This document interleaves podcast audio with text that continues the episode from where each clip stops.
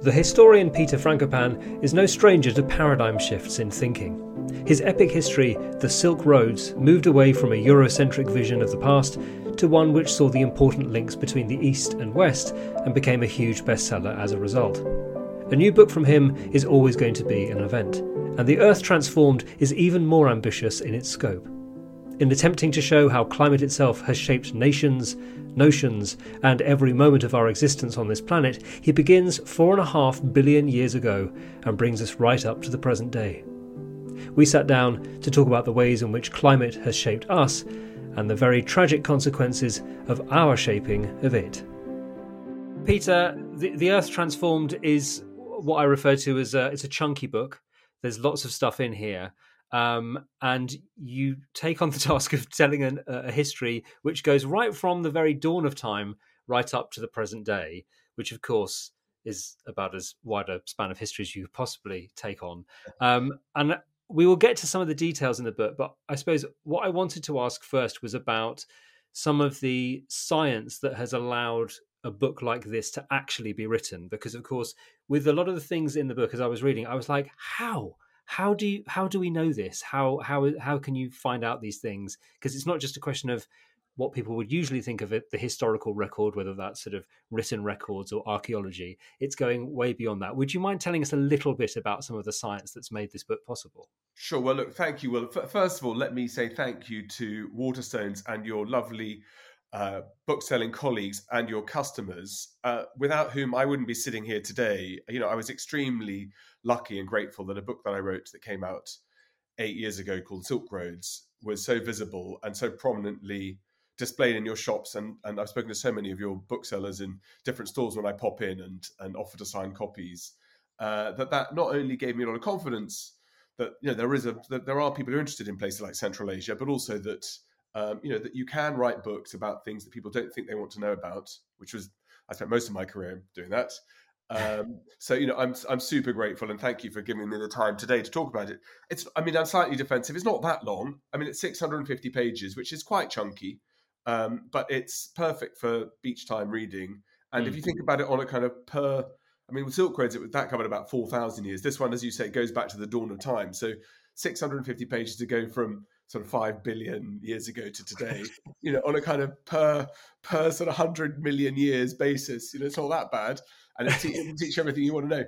Uh, but it's a great question about the sciences. Okay, well, so as a kind of historian, when I was young and learning how to be a historian or being taught how to be a historian, uh, I was taught how to read texts. You know, that was the key thing that you're taught how to try to do to understand audience and reception, the manuscript tradition, um, you know, what are people writing for? How do what are their cultural influences? What are they saying? And uh, as I was going through into sort of my PhD, you know, you had to learn that material culture, things like coins, the archaeology were also important as well. And that was a kind of first introduction to kind of empirical studies mm-hmm. around mm-hmm. how you be a historian. The thing that is moving by far the fastest in my field is, you know, every now and again you get an Indiana Jones moment where someone finds a manuscript in a cave that they didn't know about, or mm. they'd go for a dig and instead of finding, you know, pot and a pan, they find an entire city that no one knew existed. That does happen quite often. I mean, some colleagues of mine digging in Karakorum in uh, Mongolia uh, have found essentially the great palace of the great Khan, you know, wow. recently. So these things they do happen, and they happen quite often. But the applied and physical and natural sciences are producing material on a kind of exponential, impossible to keep up kind of scale. And those are things like measuring bubbles in ice cores. You drill down deep into a glacier or into an ice core in the Antarctic or um, in Greenland, for example, and that will show you levels of contamination, for example, of lead. That will show you levels of carbon dioxide. And because it's measurable, you can see that there are things that are changing. It's the same with things like tree ring data, where the, the, the, the ways in which trees grow are not necessarily predictable, but if you have lots of trees and they're you can measure how often they're, they're, they're growing, how quickly they're growing, you can see that there are patterns where there's acceleration sometimes and sometimes very rapid deceleration. Then you find things like um, calcium carbonate deposits in caves. Stalagmites, for example, builds up typically of water that's dripped through the cave roof. And again, you get sequences that you can measure multi-decadal, multi-century sequences.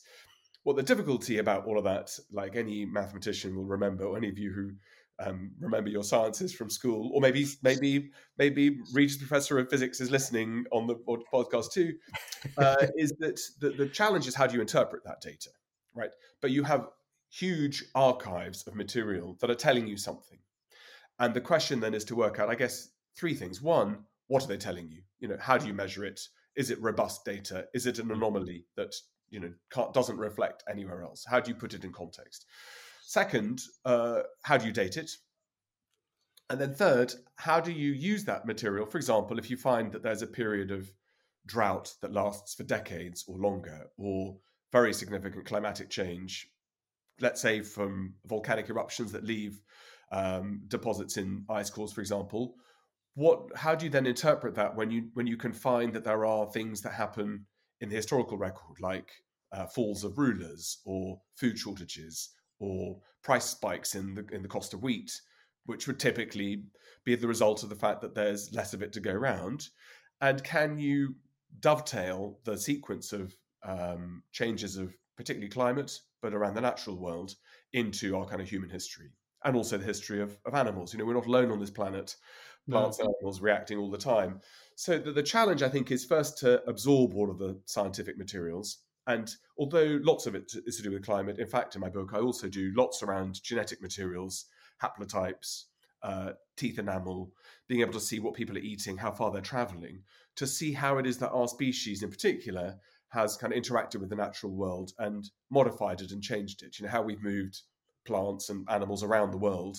Uh, you know, rubber, which is from South America, is now you know massive um, in Southeast Asia, or uh, things like pineapples and chilies and cocoa, also from South America, or potatoes for your Sunday lunch, um, you know, are now staple diets that we think the potato is a quintessentially English crop, or chilies are must be must be Indian because of the spicy spiciness. So how that way in which we've we've remodeled and to do that in a way that's empirical and data led and led by the sciences. And these materials are extremely abundant and um, you know offer not just a ray of light onto how we think about the past, but a kind of full kaleidoscope.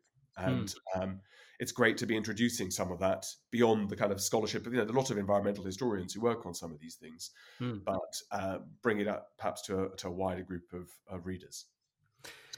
I can only imagine the huge task you've been through over the last few years trying to wrangle all of this material into a sort of a coherent narrative, I suppose, but also a coherent thesis about you know what what we mean when we talk about climatic change uh, on the planet. Obviously, in the modern day, we we have the, the climate crisis that people are talking about, and whilst that isn't separate from what you're talking about in the book. It is slightly different, and we'll come to that a bit later. But what I thought was really interesting was that obviously this discussion about how changes in climate have had huge impacts on the history that we know and understand. And I'll pick out a few moments which I thought were really striking to me. One was to do with, of course, how benign climate periods in history obviously help empires to grow or for, for people to have stable uh, history to live through, and obviously the opposite um, when it's uh, not stable. But this the curse of Akkad I'm going to raise, which is this idea that in the formation of religion or religious ideas, um, when you have these sort of benevolent or predictable environmental conditions, religious systems arise where there isn't a sort of moralizing deity who punishes people. Tell me a little bit more about that because I just think it's one of those sort of mind blowing things. We think about religions as being, you know, that they must come from something. The idea that they may have been influenced by climate itself is fascinating to me. So tell me a bit more about the curse of Akkad. Yeah. Okay. Well, I mean, it's it's it, I, I, love what I do. So it has been, and you know, writing any book is a nightmare, whether it's a fifty-page, uh, you know, novel or poem. You know, it's it's it's it's it's tricky, but on the other hand, you know, it's not splitting the atom. But I mean, I love what I do. So it's a it's a joy. I mean, it's terrifying writing a book and knowing that any reader can put a one star review on Amazon because the, the, packaging wasn't good enough or they like the cover, and you know you have to live with that. But you know, o- over the long term, it will come out. But I think that thinking about big questions around why, uh, why do I, for example, around religions, you know, why is it that religions have evolved in very similar ways in disconnected different parts of the world, but in some cases they are there are very striking um, similarities, but also differences. So, for example, in the kind of Mediterranean world and in Mesopotamia that you're talking about, the Akkadian Empire, uh, we have what are called what, what, anthropologists call moralizing gods, which is you know if uh, you suffer from drought or there's too much rain or your crops fail, you're clearly being punished by supernatural forces. And I guess there are cynical ways to understand that. One is if you're the leader or you're part of a hierarchy of clerics and elites and whatever, you need to explain and blame someone else. So clearly, the reason you've been punished and everyone is dying of hunger and can't eat is not your fault. It's because of the gods. Although, quite quickly, that gets then stapled into quite a useful subversive tool, which is clearly if we're being punished, it's because the leader himself, usually himself, is mm. the one who's let us all down. So, this idea of punishment and reward is something that is very uh, familiar to us, I guess, in the way we think about religions. You know, dovetailed into things like the Old Testament, into mm. the Quran, into the Bible, into ancient Greek deities, Mesopotamia, etc. Uh, those moralizing gods don't exist in the Chinese tradition, uh, or they're a very different kind of character where uh, things are much more about peace and order. There isn't the tradition of punishment from on high, although it's absolutely fundamental that the ruler has what's called in many of the Chinese cultures a mandate from heaven. Hmm. And one reason for that is that it seems to be that climatic climatic conditions in most parts of the old Chinese kingdoms, which are not exactly the same territories as are occupied by the People's Republic of China today, uh, are more stable. And so the engagement with the kinds of problems you have tends to be man-made rather than you know celestial, supernatural, and climatological. Uh, things like, therefore, one thinks through around things like how does the body decay after it after you die. And in humid conditions, decomposition happens much more quickly than, for example, in northern China, much colder, much cooler, where bodies can lie in state for longer. And so your engagement with a dead body is different. Even burying it in the ground is slightly different if it's icy and you can't dig through the through the terrain. So I think the, the, the good history asks interesting questions and you know luckily no historians no historian exists in a bubble so you, you draw on fantastic research done by colleagues, peers, and so on to try to explain that these are what the differences look like, and here are some potential solutions. And you know, with things like religion, I guess one of the questions is uh, uh I, have always thought about, not just with climate, is how do we understand our place in the world? You know, mm. why should we be kind to each other? Why do bad things happen to good people? And uh, why do good things happen to bad people? And our sort of common ancestors going back millennia have struggled with those same questions and trying to find cosmological explanations for how and why haven't just been through blind faith, you know, engagement with sciences, attempts to try to understand, to predict, uh, to influence, go back millennia. In fact, they go back beyond the written records that start about, I don't know, 5,000 years ago or so. And so I think thinking through things like religion, it's sort of what is the what is the ecological hand of cards that you've been dealt and how does that differ and mm. scrolling through into the book it's things like you know working out why is it that political institutions for example are more robust and more embedded constitutionally in regions that are further away from the tropics why is it that we find things like equalities easier and it's not because we are more enlightened or cleverer it's partly to do with wealth partly to do with the abilities of mercantile capital merchants to protect their positions, but it's also to do with health environments and disease environments and life expectancies and the ways in which you have to work out how family units function. So some of it is about trying to pull together into a kind of holistic view of, you know, why, what does this home that we all, this planet we call as home, how, how has it shaped these big, deep trends and try not to be too sort of dogmatic, but try to explain that there are striking differences. The one degree that you get further away from the tropics, there, there start to be significant changes in political representation, GDP production, resource allocation, etc. So political participation, and pointing that out and trying to then think why that might be, I think is really interesting.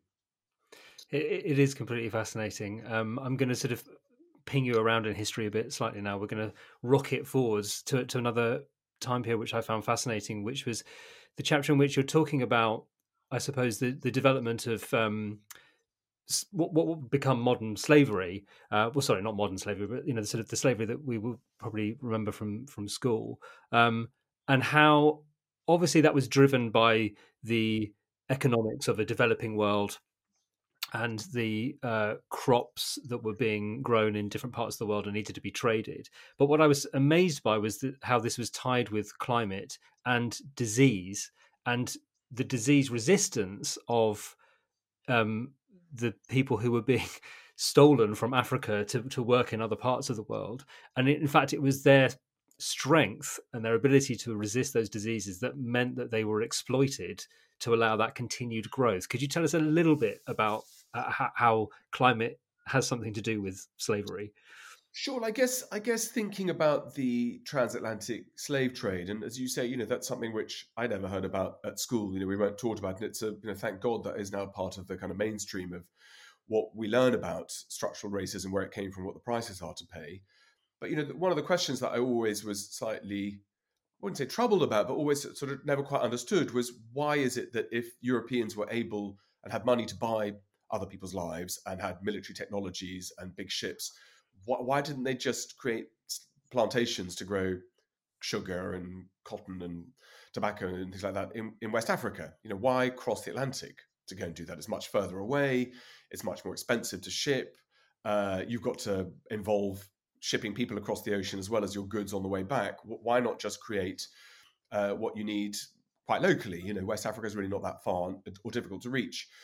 And I, I guess the first answer to that is that the robustness of political systems in West Africa was such that Europeans, in the words of a of a very famous historian, uh, couldn't get within a can- couldn't get beyond a cannon shot from the coast. You know, so Europeans couldn't get themselves there. So, looking for areas to um, create the cash crops that that were of interest and produced great profits, of course, wanted you know, mercantile capital and, and, and investors want the costs to be absolutely rock bottom as low as possible. Hmm. And the cheapest way to do that in any political system, in any era, in any geography, is slave labor, often through prisoners of war, people who beat, and so on, and capture. It's the labor force matters. The structure of how it worked in the Caribbean and in the southern part of America, where the, the, mo- the main sort of areas of focus were cash crops, which are very labor intensive, uh, sugar, cotton, tobacco in particular, um, was not only to find a way of getting people over there. To start with, it's indentured servants from all over Europe, particularly Ireland, but but then quite quickly develops towards this massive transatlantic um, slave system.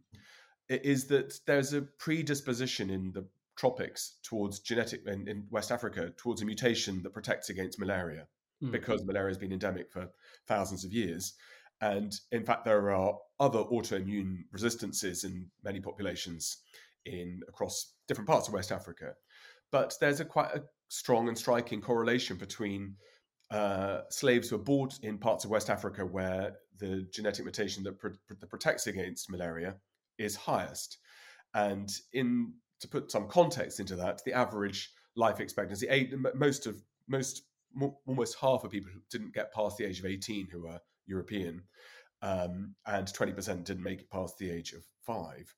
So finding populations who are not able, not just able to force to work for you, and you know the way that slavery worked was to not just sell the lives and ship in grotesque conditions, but to to ensure that even the descendants of slaves were trapped in that system mm. was not just because uh, labor is free, but also the resistance and physical superiority of those populations to survive and work in conditions where malaria really kicks off in the 1670s and 1680s probably closely related to shifts in El Nino patterns that make virulence spread very, very quickly. And not just malaria, also yellow fever and others. Mm. So um, that I think that was quite an interesting point of trying to think through what is it that slave labor does or coerced labor does beyond just the inhumane and racism, uh, the inhumanity and the racism.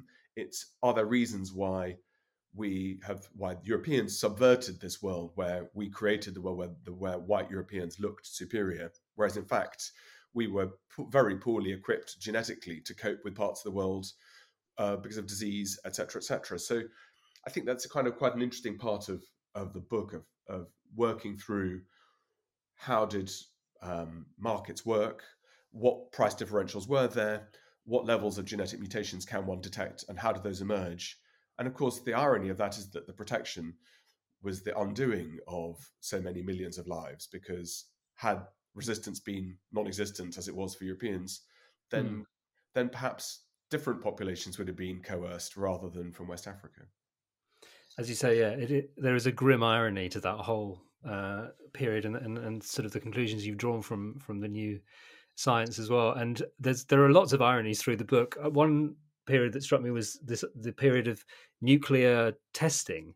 Um, so this is fast forwarding right now to the sort of the 1950s and 60s, and obviously we're aware of the environmental impact of really big things. So it, after reading this book, I've never been more terrified of volcanoes because it appears that if you want something to really affect the climate on the planet Earth, it's definitely volcanoes that do terrible amounts of damage. But yeah, we're, we're overdue a big one as well. We're really overdue well, one. So that's why I'm terrified because you've made it very clear that we're. we're we're waiting for the next huge explosion, the, the, the, like of which we ha- we haven't lived through, so we, we can't really imagine what the difference would be. But um, yeah, sorry, the nuclear testing in the 50s and 60s has has a sort of dual effect, as you explain in the book. One is that it actually has this effect of suppression of the climatic change. So the sort of gradual warming um, in the 20th century is slightly slowed by the effects of nuclear testing. So the sort of particulate matter that ended up in the atmosphere. Um, which is a bizarre, if you would like to call it, benefit um, of nuclear testing. But also, the concerns about monitoring that actually led to the development of technologies which are what we now use to monitor climatic change. Is that right? Tell us a little bit more about why that sort of that period is is quite important for the climate. Well, so we start to see um, changes to uh, air temperatures and sea surface temperatures. Uh, not surprisingly, in the second half of the 19th century, because the Industrial Revolution suddenly starts to eject large amounts of carbon dioxide into the air, although the massive acceleration has been um, since the 1990s. So, in fact, David Wallace Wells, in his book uh, in Inhospitable Earth, uh, reminds that something like 75% of all carbon burnt by humans has been since the first episode of Seinfeld was released. so, you know, which is terrifying. That that that kickoff of the last 30 years has been particularly bad. But sea levels started to rise very slowly from about 1863, and the world was clearly warming at the in the early 20th century. Mm. And that comes to a stop around about the end of the Second World War, and there are lots of different potential explanations of the behavior of the sun, the, ex- the eccentricity of the Earth's orbit. We've got lots of uh, global climate systems that interlock that you know I write about a lot in the book, but clearly the um, detonation of about 400 plus uh, nuclear bombs atmospheric with atmospheric consequences eject large amounts of fine materials into the atmosphere that looks like it shields the Earth from um, from uh, sun's rays and produces a spell of cooling in the first instance. And I think that that is a kind of unforeseen consequence. I mean, it was that turned out better than some of those who worked on the early nuclear programs were worried about. They were worried that uh, a nuclear detonation would ignite the atmosphere and burn us all to a crisp.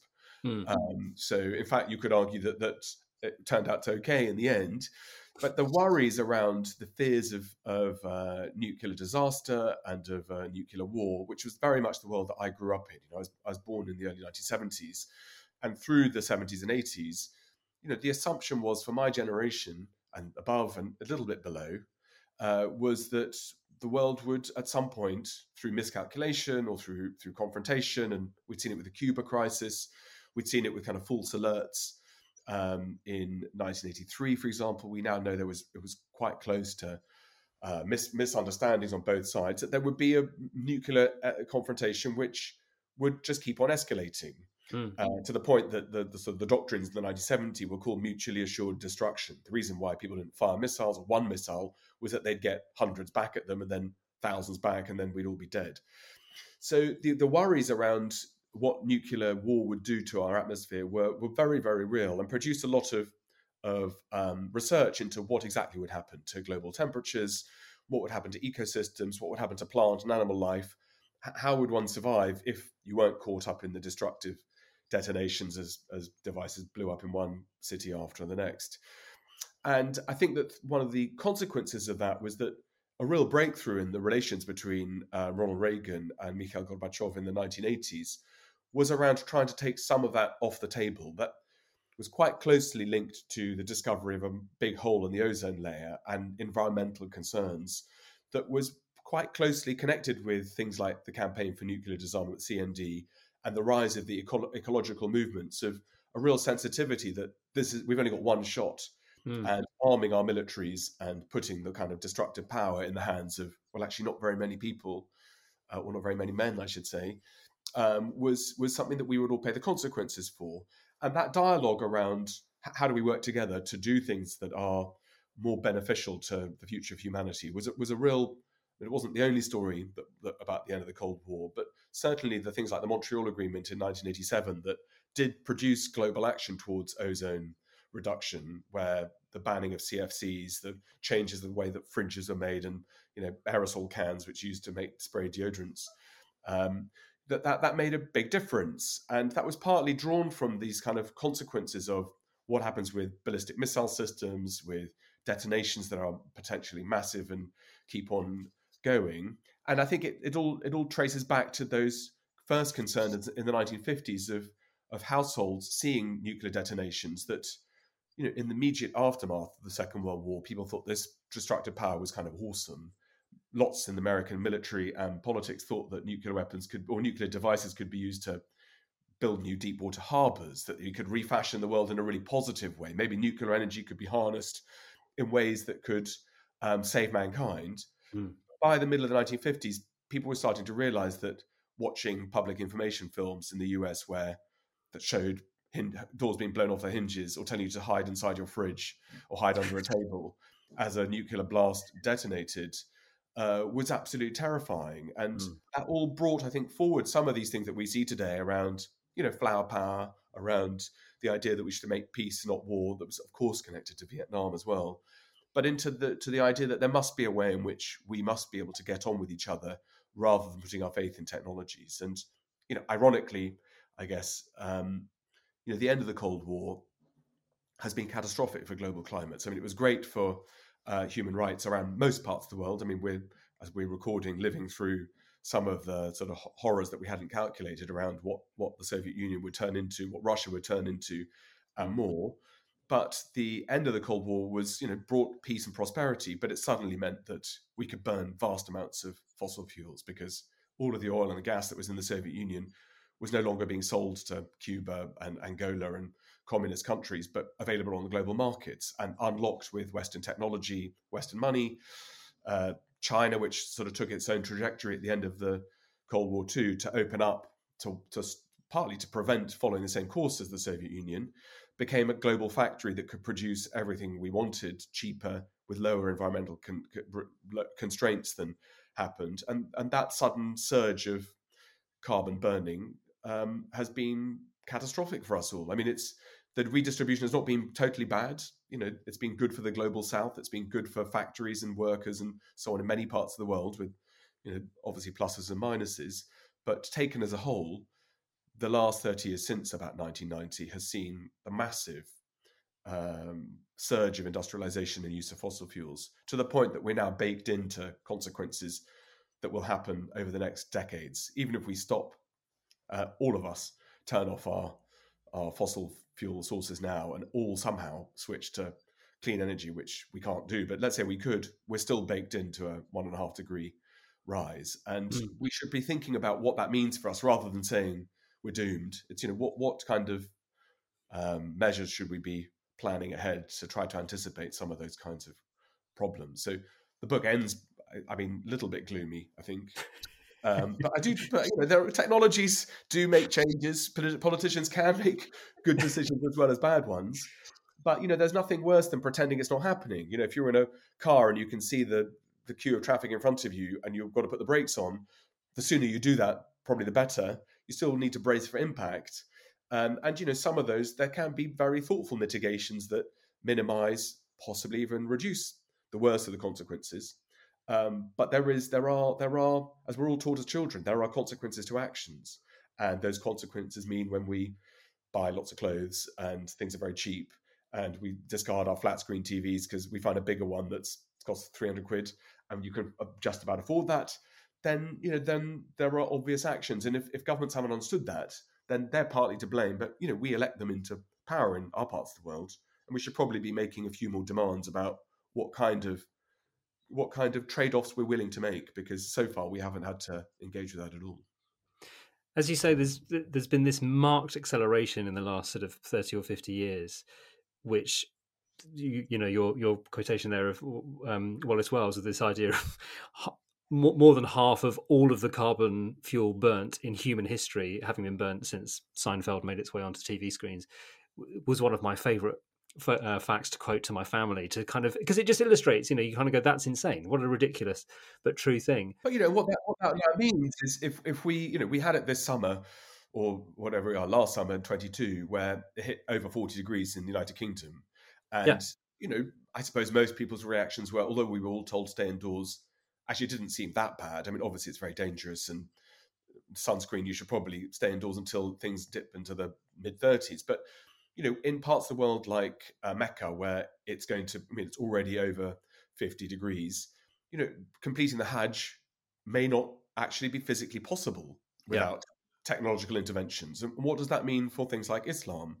In the Kumbh Mela, the big gathering that had uh, 50 million people in India last time it took place, you know, again, if the if the conditions atmospherically and climatologically are are dangerous, a risk to life, then how do devout Hindus express their devotion in ways that might need to be adapted. And you know, in some parts of Europe, in southern Europe, in, in Spain and Italy, there are you know, there are serious uh, projections of temperature rises into the mid 50s, and those kinds of things might make you concentrate about well, where you go on holiday, where you might buy a you know holiday home, but also to think, well, if if they're wrong, then am I betting against the mainstream?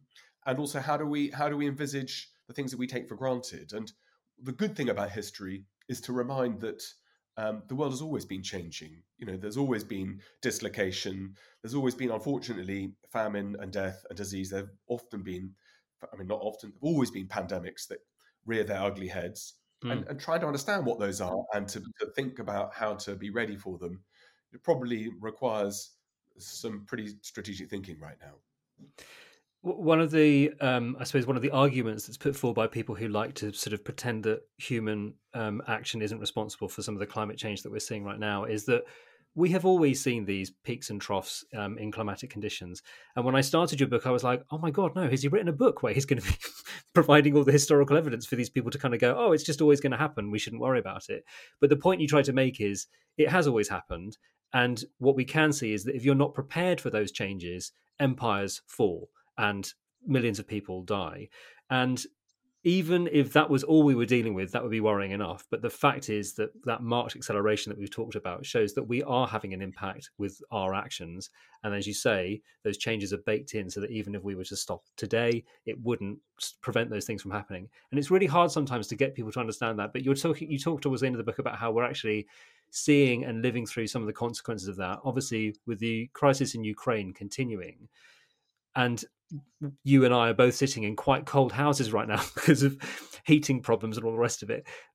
The idea of resources and the changes in the availability of those resources and actually the control of them. So, the withholding of those resources is something that I'm sure people might be able to understand. So, Russia, as you say, with its control over gas reserves for not just itself, but for much of Western Europe, has a big impact on us, the prices that we pay, or even the ability to, to turn it on at all. And that is surely only going to get worse as these things become more of a crisis. Yeah, I mean, look, I think the Russia and Ukraine stuff that I'm sort of, uh, you know, obviously follow quite closely because of my uh, Silk Roads world, you know, is a slightly different story. I mean, I think we just listen to what you were saying there about um, about being prepared. I mean, one of the interesting things as a historian is how how brittle empires, or how how apparently robust empires can suddenly collapse. Yeah, and a very good and obvious example that will be familiar, I'm sure, to most listeners is uh, is the Roman Empire, or more specifically, the fall of the Western Roman Empire. And in in sort of popular imagination, uh, it's seen as the kind of the Huns rampaging and the Goths rampaging across Western Europe, murdering everyone they can find, and you know the poor Romans are busy having uh, dinner parties in their villas sharing red wine that's come from Tuscany or goodness knows where, and sitting by the wall and by, staring on Hadrian, sitting on Hadrian's wall, staring north or south, and suddenly sort of packing up, and there's there's no one to answer their letters anymore. You know, in fact, what happens in, in that particular instance is there is a period of, of climatic shift that forces a, that forces tribal peoples across the steppes to look for more pasture for their animals and because of water shortages and problems. And that produces a you know a, a, a chain reaction that shouldn't be difficult to manage. You know it's a small relatively small pinprick of how do you incorporate movement of you know not enormous numbers of people. Hmm. and the interesting thing is is that a relatively small amount of compression and uh, movement into Europe where there's confrontation, but not on a kind of absolutely epic scale, suddenly leaves the Roman Empire that, again, you'll remember from your history lessons, uh, everybody listening, uh, you know, essentially has run all of Western, what we think of Western Europe, uh, well, at least for 500 years. But mm. by about the year 400, the planks get pulled out so quickly that for the next 500 years, maybe even 600, maybe until about the year 1000, it's what historians used to call the Dark Ages, which is very unfashionable today, but essentially a time when trade collapses to being local, there's no long distance connections, there's very little in terms of culture and philosophy. There are bits of pockets here and there. Uh, literacy levels plummet, people don't build from stone anymore, and you start to see the rise of a world that looks very, very different to Rome, which is a baronial class in their in their castles who are trying to monopolize the, the peasantry and you know then royal structures that is very different to the metropolitan urban you know bureaucratic world of Rome. Hmm. And the interesting thing is how is it possible that uh, a few thousand people on horseback I can understand that they can create a problem, but how come there's no recovery? And it's because robust political systems, or what seem to be robust, can suddenly collapse. And again, in the late 1980s, the Soviet Union looked like a global superpower, and yet uh, for you know very small amount of pressure, particularly around oil pricing, uh, the Soviet Union came tumbling down and splintered yeah. and had the consequences that we see today.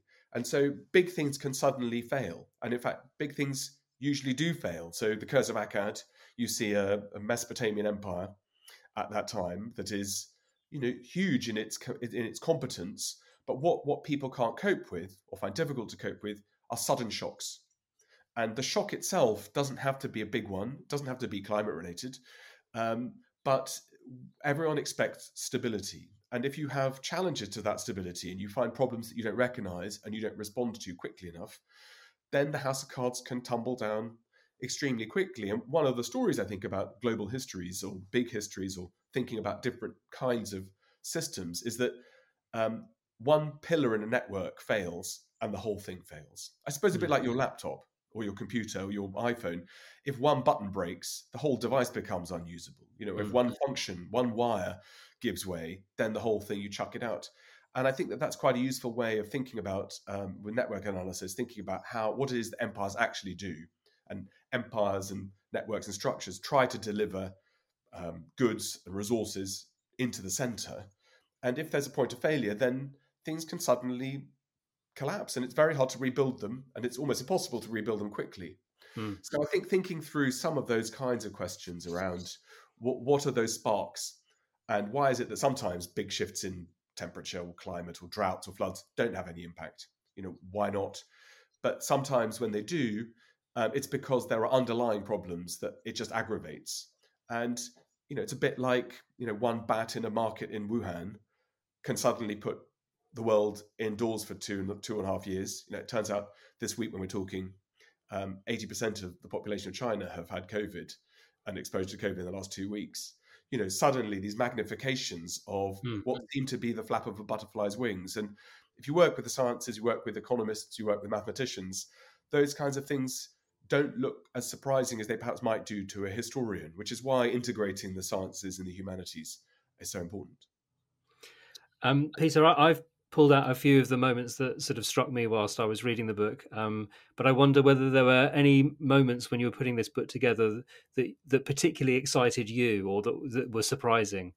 Oh my god! I mean, I love I love being a historian. I love being able to read things that I haven't read, and um, and think, how did I not know that? you know that's the best thing, and particularly if you're reading um, primary materials and sources and people writing at the time, and you know reading texts in uh, you know cuneiform or written in Mesopotamia five thousand years ago, uh, in voices that quite frankly could be people sitting, well, maybe not sitting in the pub, that you probably got slightly different level of chat.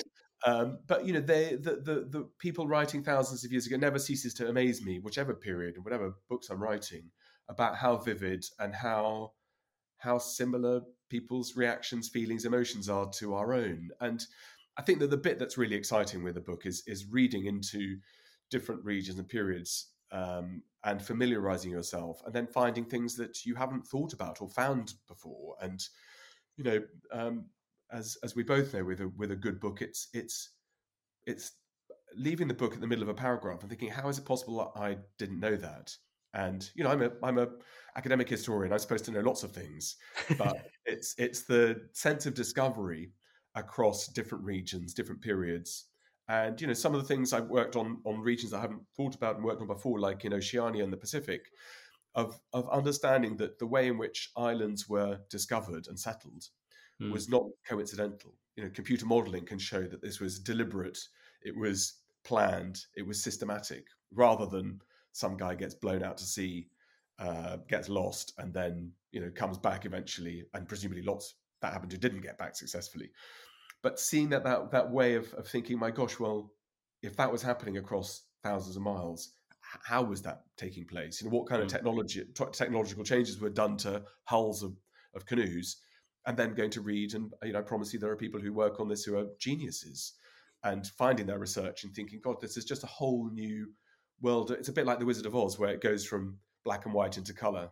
Sure some of the younger listeners won't know what the Wizard of Oz is, but that world of of of just a kind of explosion and a riot of of seeing the world in different ways and different perspectives. And you know, that's a real it's a real joy to be able to do that.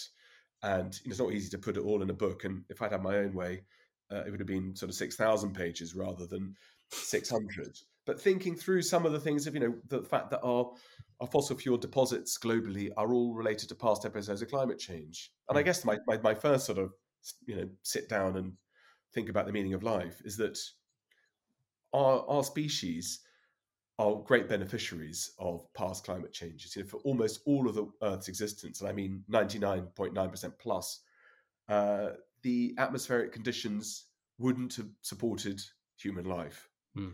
And uh, a bit like the Garden of Eden, if you transgress, if you anger God or your gods, if you take for granted the conditions will be beneficial. And if you don't think about your actions having consequences, well, I guess it's quite interesting that uh, Adam and Eve, in, in, the Judaic, the Christian, and the Islamic traditions, uh, you're punished ecologically. You're punished by environmental collapse.